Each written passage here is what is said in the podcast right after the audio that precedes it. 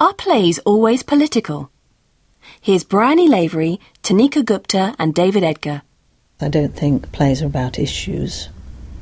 Criticisms of plays are about issues.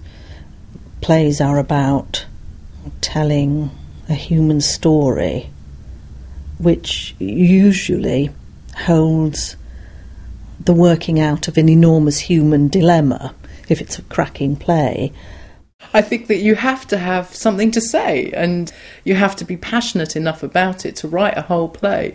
And whether it be something very small, like, you know, mothers should treat their children well, or, well, actually, that's a very big thing, but um, something however small it is, you have to be passionate about it. And actually, it's all politics. I think all plays have messages. I think, you know, Feydeau Farce has a view of the world.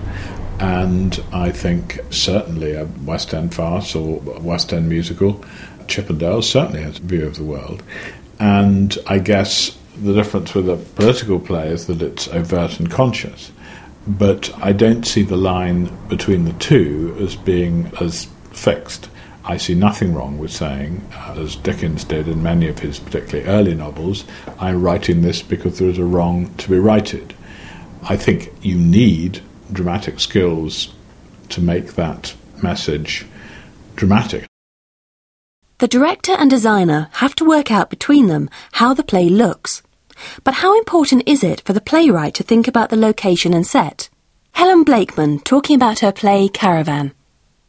When I first conceived of the idea, I knew that it had to be set in some sort of domestic arena.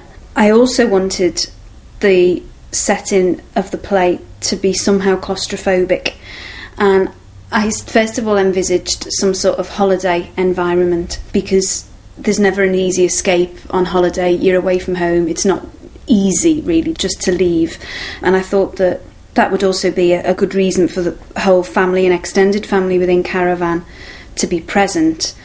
I did think about the idea of setting it in the usual domestic living room situation, but from the very first instance of thinking that, I wasn't happy with it. It didn't inspire me, it had been done so often before, and it was the idea of taking them away somehow from their usual environment that really fired up.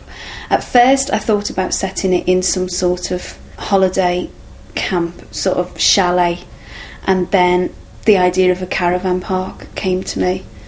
The caravan also becomes an extra character within the play. It goes on a journey itself, although not physical. It changes its ownership and it changes its interior. I think that the set and location has to complement the plot and the themes of the play. And when I say complement, I don't mean it has to go hand in hand. It could be that it's the antithesis of the play, or it could be that it turns the play on its head. But I think it is integral.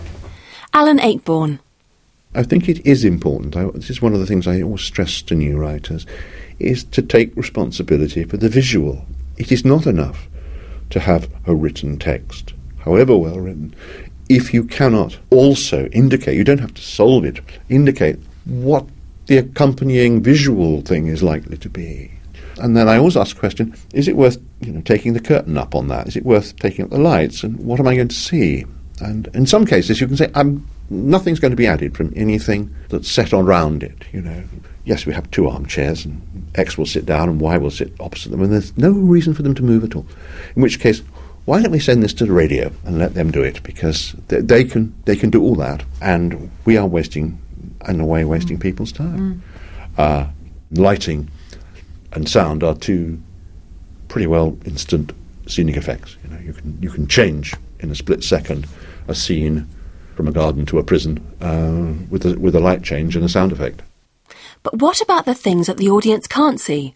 Tanika Gupta talking about her play Sanctuary in terms of offstage settings, I mean, you have to create the world beyond your play anyway, because you can only stay in one particular space on the stage. You have to know what the world outside is. I think that's very important, and, and that's what's so great with things that like sound effects and characters that never appear on stage, because you have to build up your world. It can't just be the six characters on the stage. You have to have a life beyond. So I think that's very important. But I mean, with Sanctuary, I had a very definite image of a particular graveyard in Kensal Green, which is a huge wall and trees that kind of overhang from the street.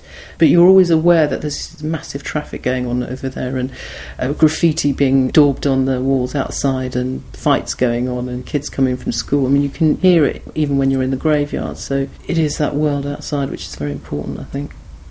How much do you have to imagine where a play is set? How much do you picture the way it's staged? Willie Russell. If I'm writing a play, let's say it, it, it's a play that's set in kind of through lounge of a working class house in Liverpool, da, da, da, I will be in that house as I'm writing. So the door to the kitchen that a character goes through, it, it will be, in my mind, it will be a real kitchen with all the real things that would be in there. I don't think that this is a uh, an artificial thing happening on a stage. It's a real thing happening in a real house. If I'm writing something like the play about the Beatles or Blood Brothers, I will advertise to the audience. I will flag up the theatricality of it.